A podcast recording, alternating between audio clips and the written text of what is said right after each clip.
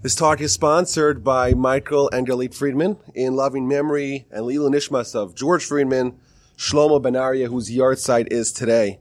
It's such a pleasure. It's such a distinct honor to be here with y'all today, and especially to be in Aish. I had the privilege of spending three and a half years in the Kollel in Aish in Jerusalem.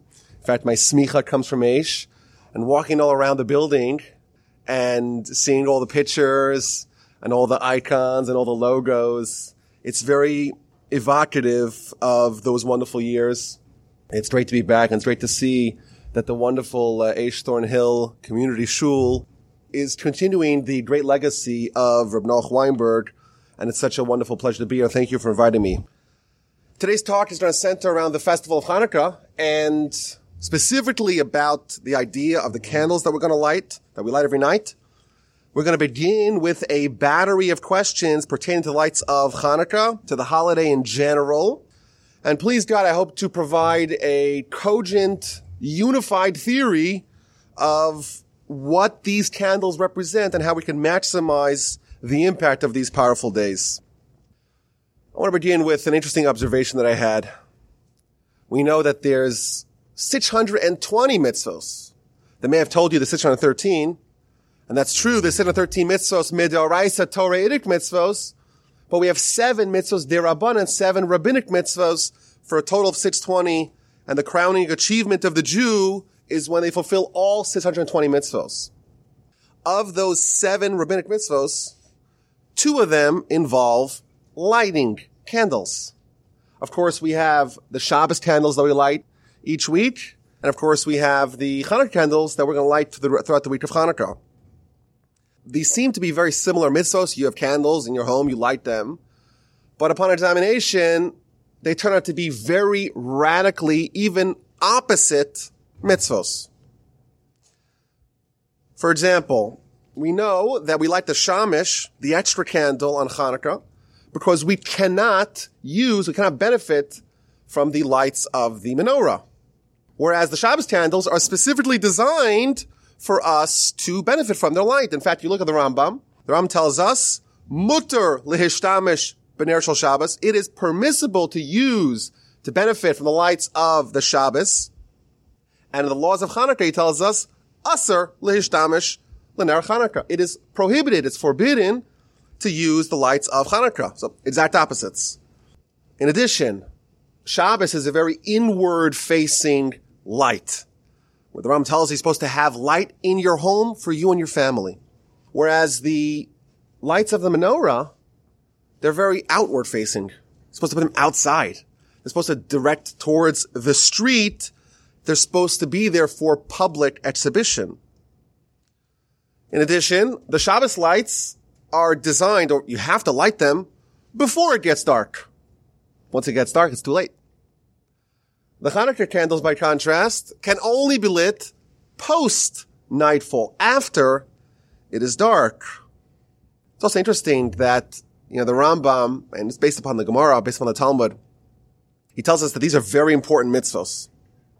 And both of them are so critical, so important for you to fulfill these mitzvahs of lighting the candles, that on Shabbos, if you have no money, God forbid, to buy candles, then you have to even go begging door to door to have the, to raise the funds to buy the candles.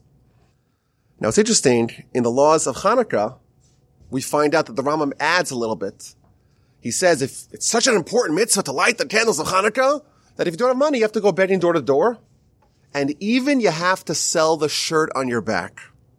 To me, this was a little bit of an interesting observation that both of them, both of them are so important. Both of them you have to beg, but the Hanukkah candles, you even have to sell your garments to sell the clothing on your back. And finally, you know, the Hanukkah, it's a very dynamic mitzvah.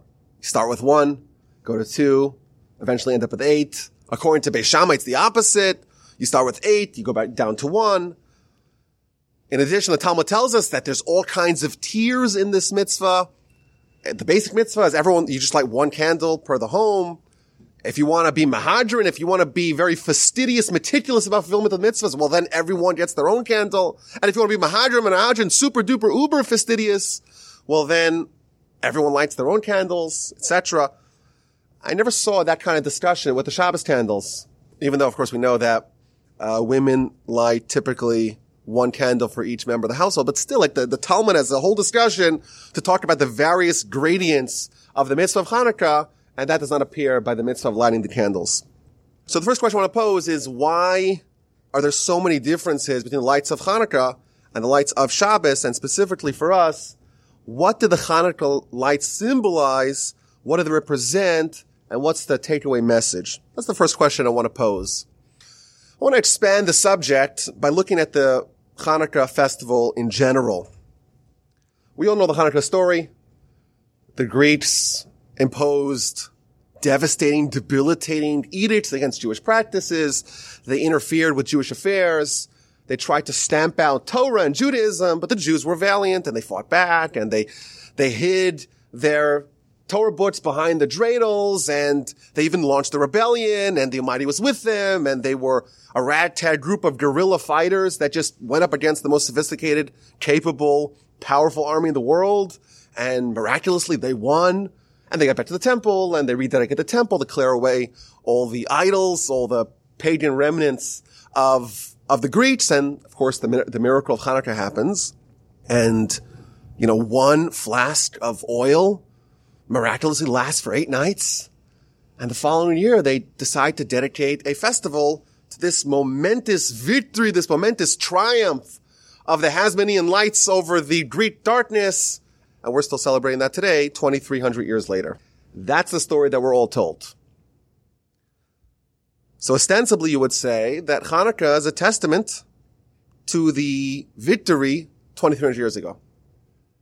However, in the Midrash we find out that the idea, the concept, the conflict undergirding Hanukkah, it's not some isolated event that happened a long time ago. In fact, it is a much more elementary conflict that appears at the very, very, very beginning of it all. In fact, the very first verse in the Torah is introductory. In the beginning, this is what happened. So the next verse, which maybe is the first verse that gives us some information, we're told, the earth was empty, it was desolate, it was dark, there was the surface of the depths, there was, it was just emptiness, it was barren, it was void, and the Spirit of God was hovering on the face of the earth, the face of the water. So the world's pretty barren. It's empty. It's desolate. It's dark. There's depths. There's a lot going on in this verse. So the Midrash tells us that this verse is talking about the grand prospect of, of human and Jewish history. These four descriptions of emptiness, void, desolate, it's referring to the four exiles that our nation will have to endure before Messiah. When it says Tohu, it was empty. It's referring to the suffering that we had under the Babylonians. When it says Vo, desolate, it's referring to what we suffered under the Persians, the Medes, the Purim story. Vechoshech, and darkness. Ze, Galus, Yavan. This is a reference to the suffering that we had under the Greeks. Because the Greeks, they darkened the eyes of the Jewish people with their decrees. They would even say you have to write on the horn of an ox. You have no portion in the God of Israel. And therefore, when it talks about darkness, the very nascent beginning, the genesis of the world, it's talking about darkness at the bedrock, at the foundation of our universe is the concept of Greek darkness. And to me, this is interesting. You know, we don't have any grace period. We don't start off, we haven't even met Adam. There's no humanity at the very beginning, right, right away, we're plunged into these four exiles and we read at the beginning, at the, at the very first verses, the fabric of Genesis, we read already about the Greek exile and the darkness that it included. And we could say as a result that the triumph of Hanukkah is not, again, some isolated victory against a menace that appeared 2300 years ago. It's something much more fundamental, foundational to the flaws that exist in the world. The Almighty created a world, and it's our job, of course, to fix it. And it's, it needs fixing because it's a little bit broken. How is it broken? One of the ways that it's broken is epitomized, is personified, is embodied by the Greek darkness. Ergo, we could say that the lessons of Hanukkah are not limited to that one episode in history, but really relate to everything that we do and to the mission that humanity and the Jewish people are at the vanguard of trying to fix. So what's that flaw that is represented by Greek darkness that we see a victory by the Hasmonean victory, that light over the darkness? What exactly is that? What is that fundamental flaw in our world that we see a little bit on Hanukkah how to fix? Question number two. The next place where the Hanukkah victory is hinted at in the Torah is the beginning of Sefer Bamidbar, Parshas Bahaloscha. In fact, on Hanukkah we read the donations of the Nesiim. The Mishkan, the tabernacle is inaugurated, and there's 12 days where the 12 heads of the tribes of Israel each bring this very lavish, extravagant gift to the temple, to the Mishkan, to celebrate the inauguration. And the very next parsha begins Parshas Bahaloscha. The Almighty tells Moses, tells Moshe, go tell Aaron when you kindle the menorah, and he gives us the laws of, of, of lighting the menorah. So Rashi tells us, what is the juxtaposition of the donations of the, of the princes, of the Nasiim?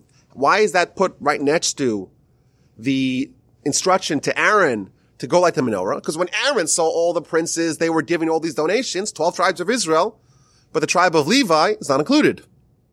And he got a little sad and he got a little despondent. I'm not participating so much in the inauguration of the Mishkan. And Aaron was sad. And the Almighty is mollifying him. He's comforting him. Don't worry. You have the menorah. None of them have the menorah. Only you have the menorah. That's what Rashi tells us. The first Rashi in Parshas Bahaloscha that Aaron is being consoled. He's not part of the Chanukas Hamizbeach, the inauguration of the altar in the Mishkan, but he has something which is even greater. He has the menorah. So the Ramban asks a few questions. He says, wait a minute. If Aaron needs to be comforted, why specifically is he being comforted with the menorah? What about the Ketores, the incense? What about doing the work on Yom Kippur. He's the only one who goes into Lefnai Lefnim, the only one who goes into the Holy of Holies. What about all the korbanos, all the sacrifices? What about all the various other things that Aaron and Aaron's fraternity, the Kohanim, they themselves do it alone? Why specifically are we targeting the menorah offering that Aaron does as that's being a fitting consolation prize that Aaron and his family that participate in the Chanukas Hamizbeach in the inauguration of the tabernacle. So the Ramban tells us something fascinating. He explains the Midrash when it says that Aaron is being comforted by the fact that he has the menorah. That's not a reference to the menorah in the temple and tabernacle. It's a reference to the menorah of Hanukkah. That here we have the inauguration of one Mizbeach, of one altar, the inauguration of one tabernacle, one temple, and many hundred years in the future, the children of Aaron, the Hasmonean family, Matisyahu, Matthias, and his children, these are the Kohanim, and they're going to spearhead the new inauguration of the temple, and they're going to have this menorah that symbolizes, that typifies this miracle of the second inauguration. And that's what the Almighty is hinting to to Moses to go tell Aaron, you're, you're, you're going to have your share. Don't worry about it. So Rashi, so the Ramban says. Seemingly he's telling us that what's happening on Hanukkah, where the Kohanim are coming back to the temple, clearing away all the debris, all the leftovers of the Greek idolatry and reinaugurating it anew on Hanukkah 2.0, that is actually greater than what's happening by the Mishkan. That's what Rashi's telling us. That's the according to the Ramban, so we understand this midrash. And there's obvious questions. I don't get it. We have one mitzvah, which is Doraisa, Torah mitzvah, all the stuff that happened in the Mishkan. And we have Derabana mitzvah, the mitzvah of, of lighting the Hanukkah. How exactly can we equate those two mitzvahs? How do we say that what's happening in the Second Temple era, the rededication of the Beis Hamikdash of the temple, is equal and greater to what happened in the first temple, in the Mishkan, we know that the, the those two are, are incongruent. We know that the miracles of the first temple and the miracles of the Mishkan, they vastly outweigh those of the second temple, and certainly those of that come much later. How could we comfort Aaron? How is it, how is it fair to tell Aaron, oh, don't worry, you have even something greater than, is this, is this really greater? Is the miracle of Hanukkah, is the inauguration of Hanukkah, of the altar 2.0, is that greater? It's an amazing insight. We have to explain what that means. And finally, one final question. We know that there's a wonderful, miraculous event that happens to the oil. An oil designated for one day lasts for eight. What an amazing miracle. Fantastic. Let's make a celebration, eight days from then on ad infinitum. The question is, if you look at the sources, you find that there were loads of miracles that happened all the time in the temple, in the Beis Hamikdash, in the Mishkan. In fact, the Mishnah in Pirkei Avos 5.5 tells us that there were 10 ever-present miracles in the temple. It gives a whole list that no woman ever lost her baby because of the smell. It never smelled bad. There was no, there was no flies. Think about it. It's a huge slaughterhouse. Tons of sacrifices all the time. You would imagine it would be a hotbed of the flies. Not a single fly was found there. The, the Kohen Gadol didn't mess up on Yom Kippur ever. Even though it was raining, it's an outdoor, it's an outdoor pyre on top of the altar. It rains all the time and it never extinguished the fire. Miracle upon miracle that happened all the time that were ubiquitous in the temple. There's no holidays to celebrate that. There's no eight day celebration. We have a eight day festival dedicated to a comparatively minor one time event miracle. Perhaps you may say, yes, but this is a special miracle. It involves oil. It involves the menorah. Maybe you may make that argument. Well, even by that criteria, the Talmud tells us, Book of Yoma, page 39a, it lists a whole bevy of miracles that happened during the tenure of Shimon HaTzadik. Shimon HaTzadik is also in the Second Temple era. And it says, for the duration of his 40 year reign as Kohen Gadol, high priest, the western candle of the menorah did not extinguish. So we have miracles that happened in the menorah, in the temple, that are vastly greater than the ones that happened a few years later. In fact, there is a midrash that I saw for the first time this year. It's a midrash Tanchuma in Parshas Tetzaveh, number three, and it gives a testimony of Rab Chanina Sagan Kohanim. So Rab Chanina, he was the vice Kohen. He testifies as follows: I worked in the temple. And miracles happened all the time with the menorah. They would light it on Rosh Hashanah and it would not extinguish until the following year. I see your eight days of continuous lighting and I raise you a year of nonstop lighting. Eight day miracle? Take a 365 day miracle and somehow no one even knows that. I didn't know that. Maybe, maybe you guys did know it. I didn't know it. It's a midrash. The midrash says that for a whole year, the candles remained lit. And we're making a huge, big deal for eight days it, lit. it stayed alight. What exactly is so special about the eight day Hanukkah miracle? So we have a series of questions here about Hanukkah, the festival in general, and specifically, what is so unique? What is the message of the candles. I want to suggest an approach. I want to suggest that every time we find a reference to a ner, a candle in Jewish literature, it's a reference to the soul, to the godly soul, to the heavenly soul that exists within us. And in fact, it's a clear verse in scripture in Proverbs in Mishlei 20, 27, Ner Hashem Nishmas Adam. The candle of God is the soul of man. And then it continues, the verse continues, Chofes kol chadre batan, which searches out the chambers of someone's beten, which means the, the, the innards. I want to pay attention to this verse the verse is revealing to us two very critical insights. Number one, Ner Hashem Nishmas Adam, the candle of God. The flame of God is the soul of man. So we're told A, the identification of the candle, it's the soul. And we're also told the location of the soul. Chofes kol chadre beten, which searches out the chambers of one's innards. Cheder means a, a, door or a room. It searches out the chambers of your betten, of your stomach, of your innards. Put that on, put that on the side. We'll get back to that in a second. The soul is referenced by the candle. Where does our soul originate from? What's its backstory? What did it go through before it came to our life or to our body? It's a very fascinating subject and there are a lot of sources on that. I want to go through some of those sources.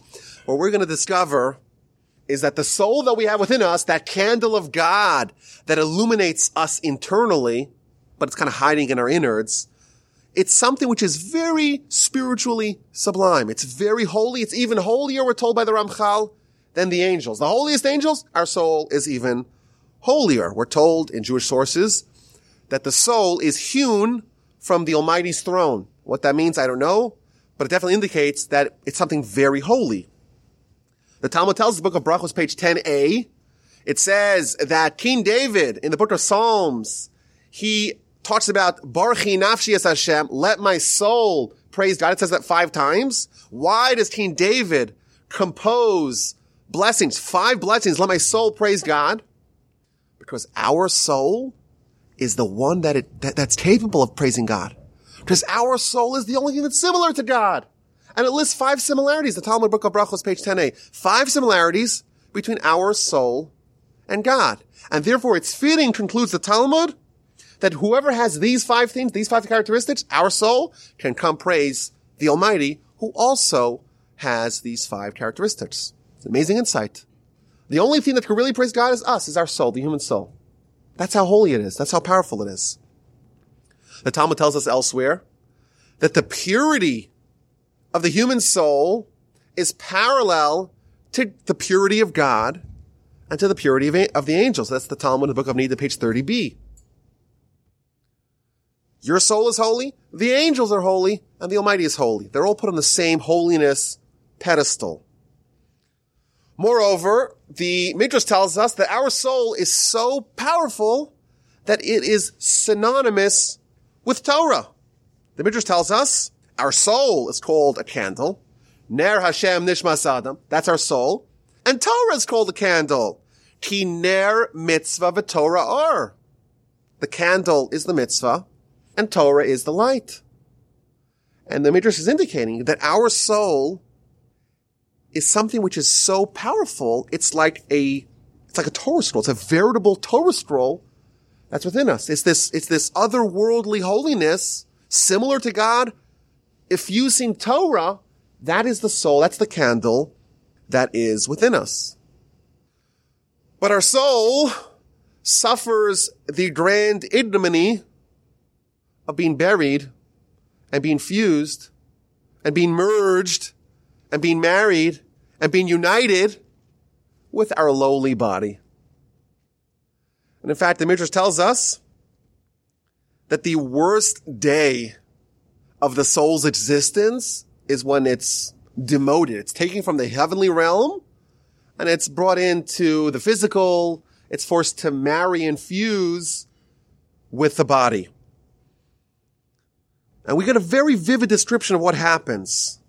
The Midrash tells us that at the time of conception, the Almighty has two angels. One angel is called Lila, and this angel is in charge of managing the primordial biological matter that will eventually comprise the body.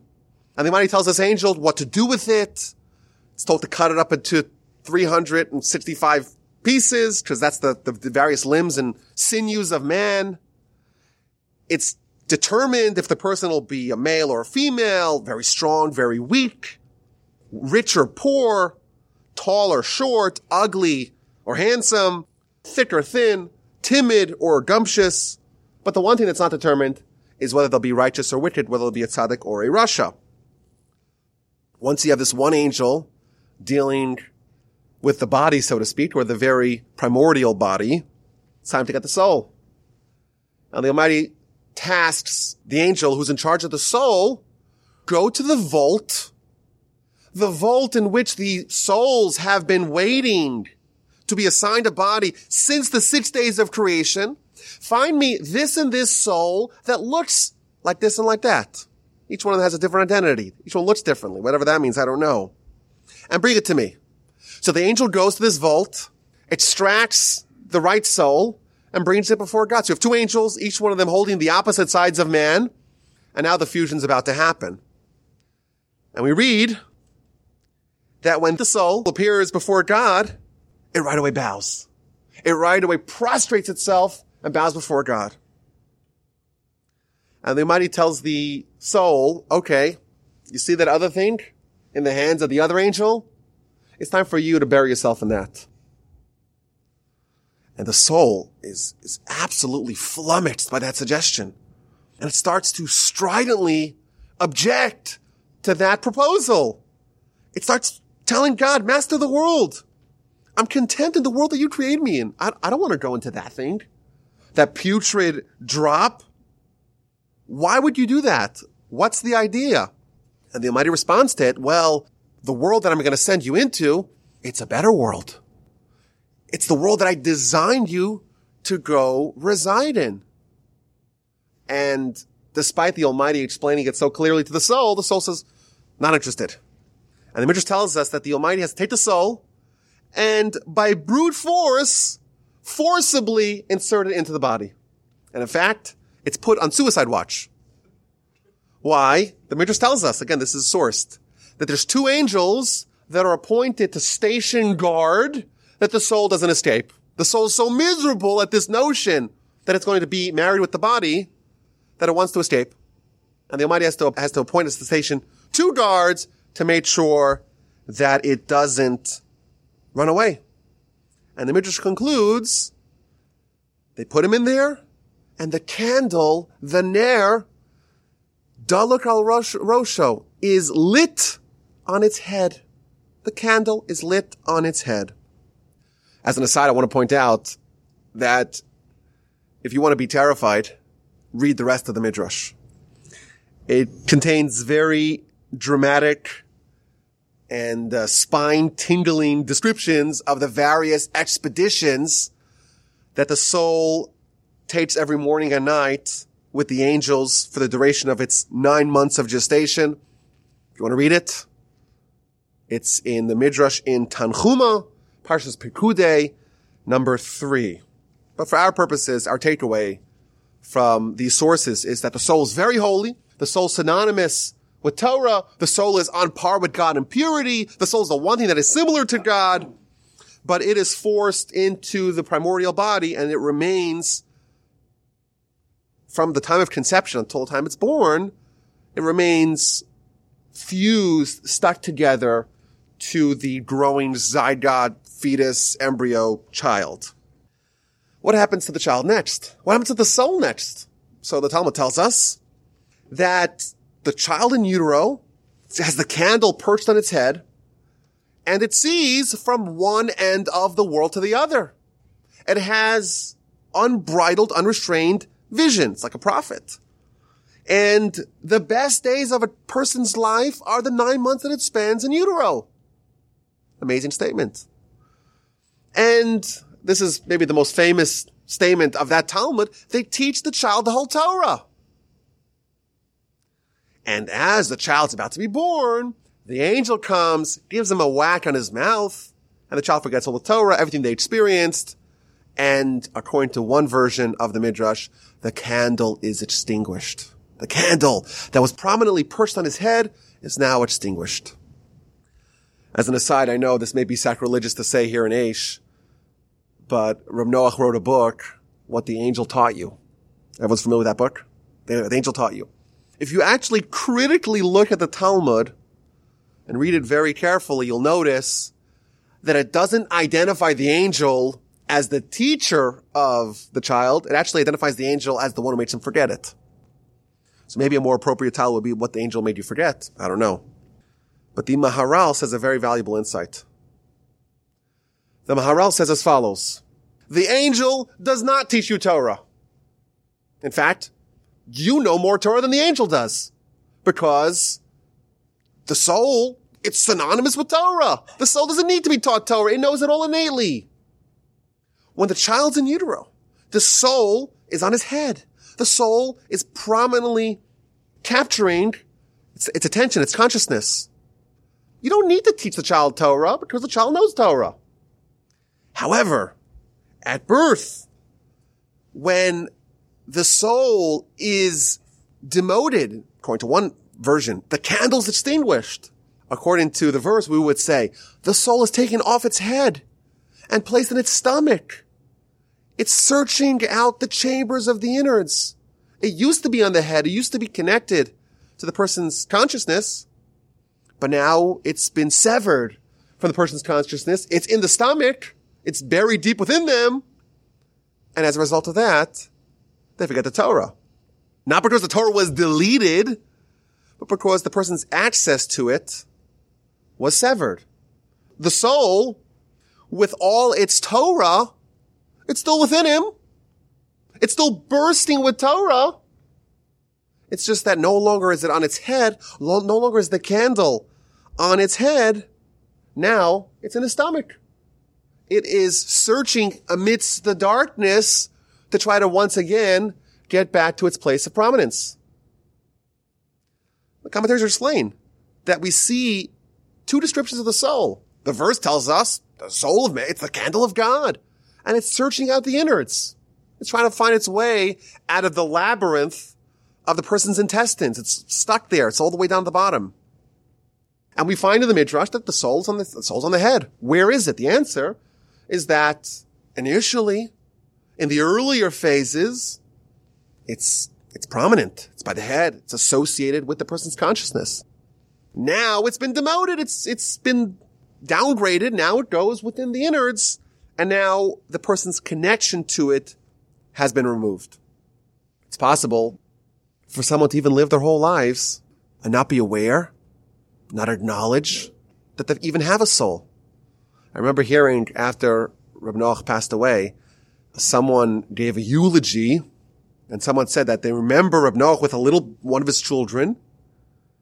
And he was holding his child like this and he was saying again and again, this is a soul. This is a soul. That was his mantra. He said he was holding a baby and says, this is a soul. We need that because we can live in a world. It's possible, again, for someone to live 80, 90, 100 years and never acknowledge that, even contest the fact that they have a soul. How is that possible? Because you're not connected to it. It's, it's in your stomach. By way of analogy, unless things go horribly wrong, your mind is never thinking about your intestines. Suppose someone was having abdominal surgery. And the surgeon opens up the cavity and says, yeah, you know what? The appendage looks a little bit dangerous. Let me take it out anyhow while the person's under. Suppose the person wakes up and you ask them, okay, can you feel? Do you have an appendix or not? I'm not a uh, gastroenterologist, but I would imagine that the person can't feel it because it's, it's deep within them and, and their senses are not connected to their innards. What the Midrash is telling us is that it used to be that your consciousness, your senses were with your soul and therefore you had its Torah. Now it's like your innards. It's like your intestines. It's like your kidneys. It's like the parts of you that you know maybe theoretically that you have, but it doesn't capture your attention. Your mind space is not dedicated to that. You don't even think about it, or it's possible to not think about that. But the Torah is still there. And I want to share with you something very fascinating. We know that Abram, Isaac, and Jacob, they knew all of Torah before it was given. We know that. The Talmud says in a book of Avodah Zarah, it's a, it's a midrash, a midrash rabbah. Everyone knows that. Abraham, Isaac, and Jacob, they knew the whole Torah before it was given. In fact, the, the Talmud tells us they even knew all rabbinic law. Now, the obvious question is, we come after Sinai. We already had the Sinai experience. We already had Moses come and give us Torah, so we know Torah. Abraham, Isaac, and Jacob, they come before Sinai. There is no Sinai experience that they could have to absorb Torah. How exactly does Abraham know Torah? And the Midrash asks this question. It's not my question. It's the Midrash's question. Mehechan lamad Avram Avinu Torah. From where did Abraham study Torah? You know what the Midrash says? It says that his two kidneys turned into two springs that taught him Torah. You just read that, not knowing what we know already now. You're like, okay, this looks like uh, maybe there was a ta'os sofer, maybe maybe there's a different text. What does this mean? That these two kidneys turned into two spewing springs of Torah? What does that even mean? This is the answer. What it means is that Abram had a soul like we have a soul. Abram's soul was holy like our soul is holy. Abram's soul was replete with Torah like our soul is replete with Torah. But for us, it's all buried deep within us. And our job is to try to surface it, to bring it out, to bring it to the forefront, to discover, to reconnect with our soul, to take our soul that's hiding within us and put it back on our head. That's our job. And if we did that, we too would know Torah like Abraham did. Of course, now we have the great benefit of not having to look only internally for Torah. We could find Torah because we could go to the books, we could go to Moses, we could go study, and we could connect Torah externally. But the Midrash is revealing to us there's another way to get Torah, to tap in to the latent Torah that is already harbored within your soul. Doesn't mean that Abraham's kidneys had a nephrological miracle. They started giving him podcasts and Torah. That's not what it means. It means that the soul that normally harbors within someone's innards, Torah, all Torah is captured in it. It's synonymous with Torah like we saw. It's just hidden. Abraham, in his greatness, was able to rediscover that and to tap into it to unearth his latent soul. And as a result, he rediscovered the Torah that was always there. I think this idea of the candle initially in our head, a candle with all the connection we ever need, with all the holiness we ever need, the candle that's similar to God, the candle that has Torah. It's already there within us. It's just hiding. I think this gives us the architecture of what our life's mission is. You want to be holy? You want to be righteous? You want to be a Torah scholar? You want to connect to God? All that is already buried within you. You have all that. You already are a prophet. In fact, if you remember that midrash that we saw, we spoke about, the midrash describes our soul talking to God. God says, get into the little drop. Soul says no. Why do you want to do that? The subtext of that is that our soul's a prophet. It's a prophet on the level of aspaklaria meira talking to God directly. That's what the that's what Midrash is hinting at. You want to be a prophet? You already are a prophet. The only problem is that you don't have access to that portal of prophecy, you don't have access to your soul that already has all that holiness baked into it. You want to be a Torah scholar? You already are a Torah giant. You have to tap into it, discover it, reconnect to your soul.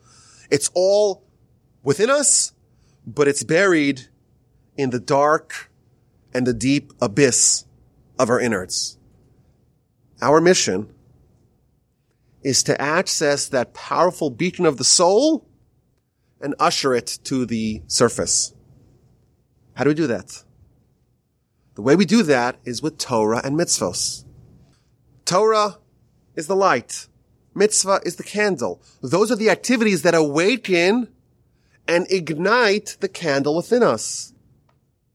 There's a sleeping giant within us, and our job is to initiate it. Our job is to awaken it. Our job is to ignite it. My grandfather, blessed memory, Rabbi Shlomo Wolbe, he said that he was in the Mir in Poland on Simchas Torah.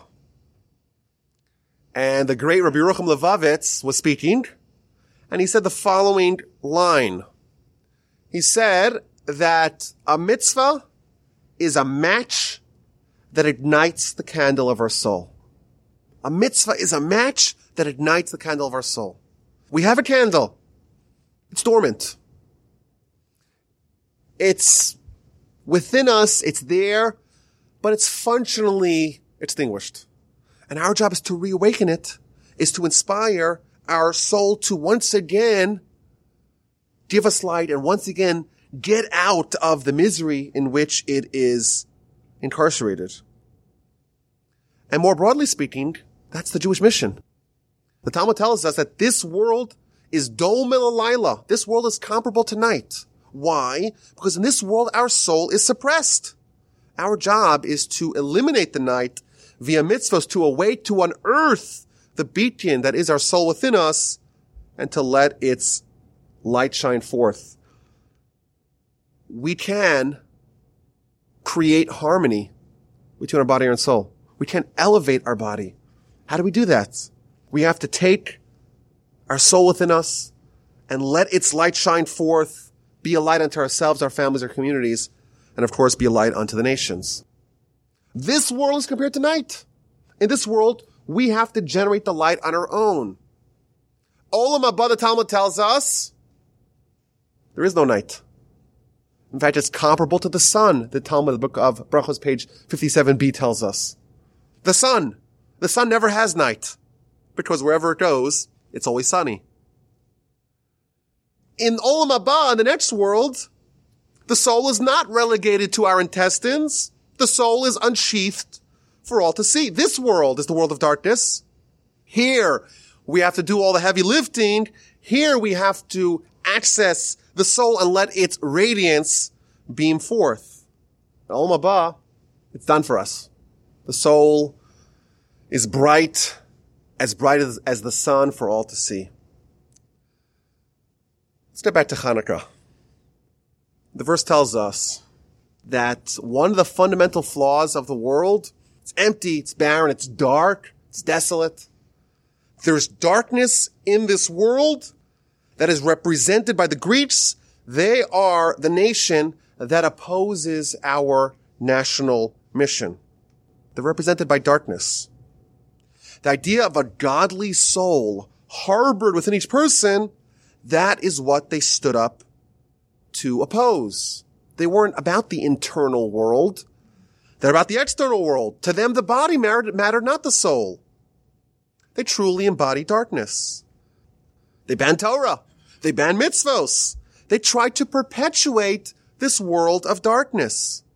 And the Hasmoneans, well, they, they brought the light. They restored Torah and mitzvos. They brought back the candle of the mitzvos and the light of the Torah to the Jewish nation.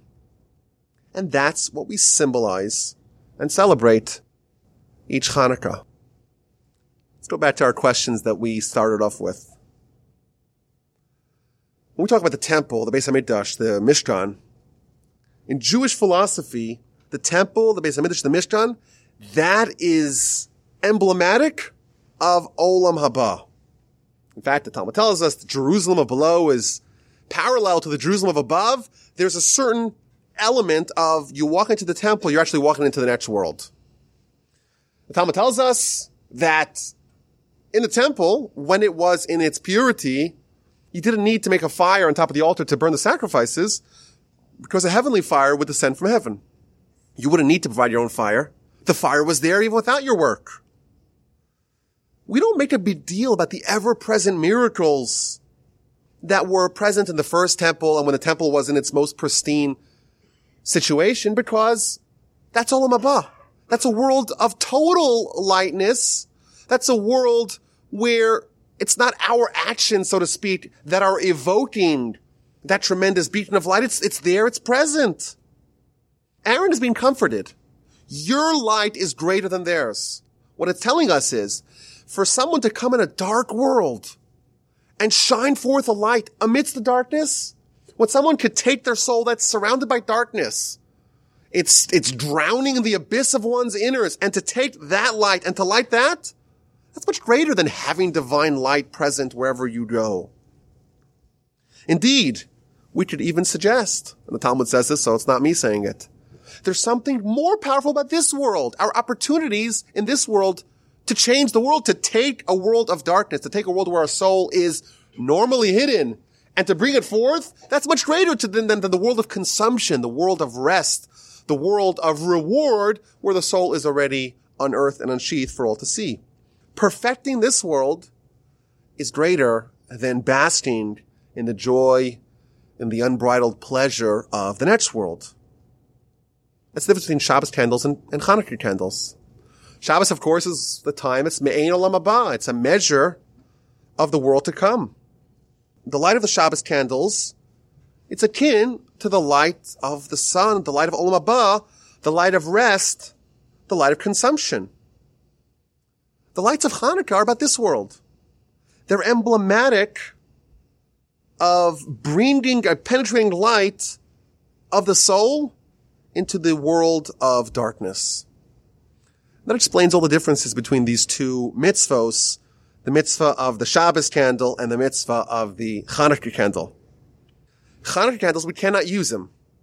It's about work. It's about this world. Here is a time to do. Hayom la'asosa. Here we have to work. It's not about enjoying it. You cannot enjoy that light. This is the time where you're putting in the effort to create your spiritual world of eternity. Olam Shabbos, it's a time of consumption. It's a time where you're benefiting from the light that you created in this world. Shabbos, it's an inward facing light. It's for you. What do we do in Hanukkah? We take the light that's in our house and we try to send it out to remind us we have a soul within. Time to send it out. That's your job. The job of Hanukkah or the mitzvah of Hanukkah, the lights of Hanukkah are about reminding you you have the candle within you. It's your job to send it out. It's your job to disseminate and diffuse that light forward. Maybe we can even suggest. The Ram tells us that on Shabbos, you have to go fundraise to get your candles. But on Hanukkah, you have to do that, but you also have to sell your clothing. Maybe we could suggest that, you know, in Jewish sources, the body and the soul are often compared to the body and a garment. Like the, the body is a garment for our soul. Maybe we can posit that what it's hinting at is that on Hanukkah, it's your job to kind of sell your clothing. It's your job to take that external facade and remove it and try to expose what's really within you, that powerful light, that powerful candle, the powerful soul that you have within you since the days of creation. You know, there's a, there's a joke. Why do the Jews eat such fattening foods on Hanukkah? Everything's fried and everything's so unhealthy for you. So the joke goes is that, well, the Greeks, they were so chiseled. And we want to say we're not going to be like those Greeks. We're going to eat all the fattening foods in the world and we'll make sure we'll show them. Maybe there's a little bit of a kernel of truth to that the Talmud tells us that to the degree that we obsess over our body, to the degree that we identify as a body, to that same degree, we're not a soul. Again, this is something that maybe it's above our level, but the Talmud says that we should try to avoid having good food. Before you pray that Torah should enter your innards, pray that good food and delicacies and delights don't enter your innards. Hanukkah is the time for us to sell our clothing. It's to try to shed ourselves of our exterior so that we can expose the tremendous beacon of light that we have within us. We know that the miracle happened with oil. Talmud tells us that there's three liquids to whom the Jewish people are compared. One of them is olive oil. Maybe we could suggest, you know, there's probably a lot of meanings in that. You know, they say that the olive oil or the oil doesn't mix with water, no matter how much you spin them around because the Jewish people, we have to be a distinct nation. We, we can't lose our identity, what makes us unique and special by mixing. And therefore that's maybe one of the lessons. But in addition, uh, maybe we could suggest, just like you have an olive, if you look at the olive, you don't see any oil. If you look at the Jew, you don't see any Torah, you don't see any holiness, you don't see a soul. It's all there, but it's within you, and you have to do the work to bring it forth to access that soul and let the light of its candle, that was, by the way, initially on your head. It was initially on earth. Now it's hidden. Now it's dark. Now it's our job to expose it. I want to also note that in this week's Parsha, and the Parshas that we always read on Hanukkah, it talks about Joseph.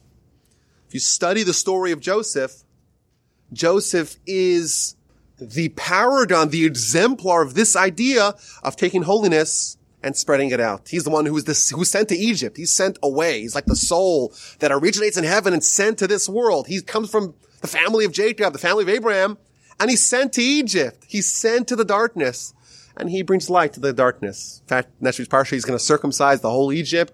He's going to bring holiness to the world that doesn't initially have it. The bottom line is, in our life. Our job is to ignite the candle. What happens if your candle goes out in Hanukkah? Kavsa, if it is extinguished, Ein Zakukla. You don't have to worry about it. You know, at Aish, they talk about changing the world. And of course, it's, that's our mission. That's our national mission. That's our mandate. We're going to be a light to the nations.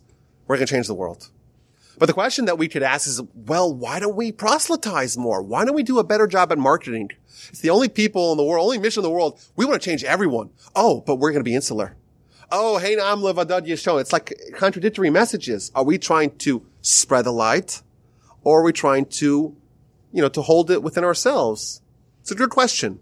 But the answer is, is that our job is to not worry about the results.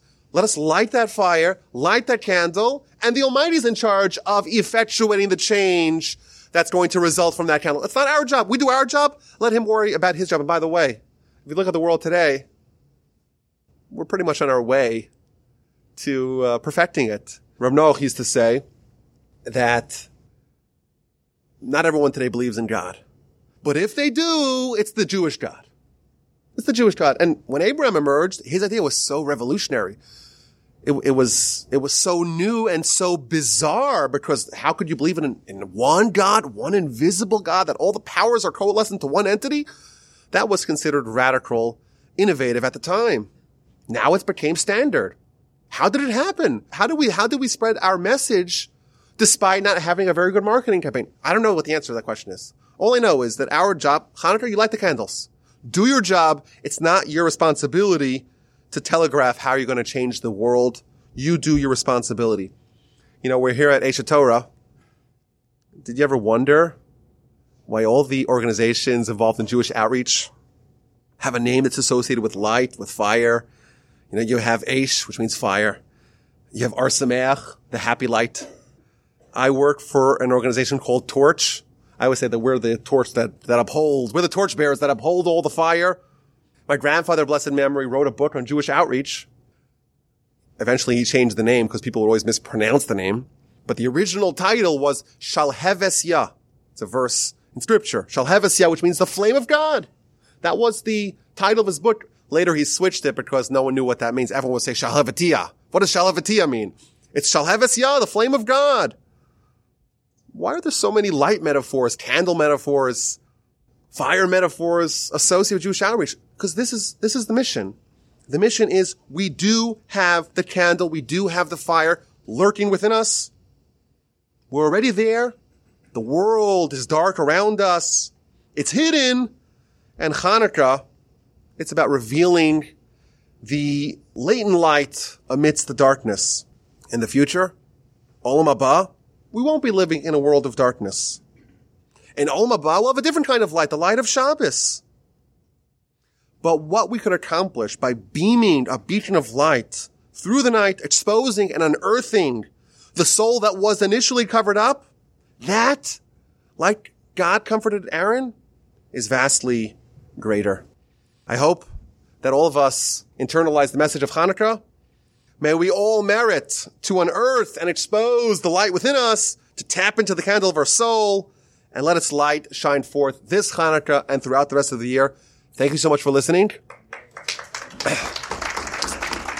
my, my email address is rabbiwolbe@gmail.com.